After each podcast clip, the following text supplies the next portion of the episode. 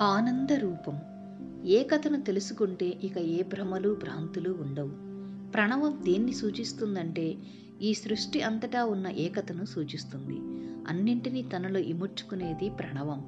తాను ఆ ప్రణవనాథంలో అంతర్భాగమని అర్థమైతే ఇక అంతటా ఏకమే దర్శనమిస్తుంది. ఈ సృష్టిలోని అంతఃసూత్రంగా ఉన్న ఏకతను తెలుసుకుంటే ఇక ఏ భ్రమలు భ్రాంతులు ఉండవు. జీవన సారాంశం ఏమిటో అర్థమైతే అన్యసారాల కోసం అరులు చాచటం ఉండదు. అంతరాత్మగా నిలిచిన నేను ఇక చిత్తాత్మగా వ్యక్తం కాదు. దేహభావంతో చరించదు. ఆ స్థితి మహదానందంగా ఉంటుంది. ఓం నమో భగవతే శ్రీరమణాయ.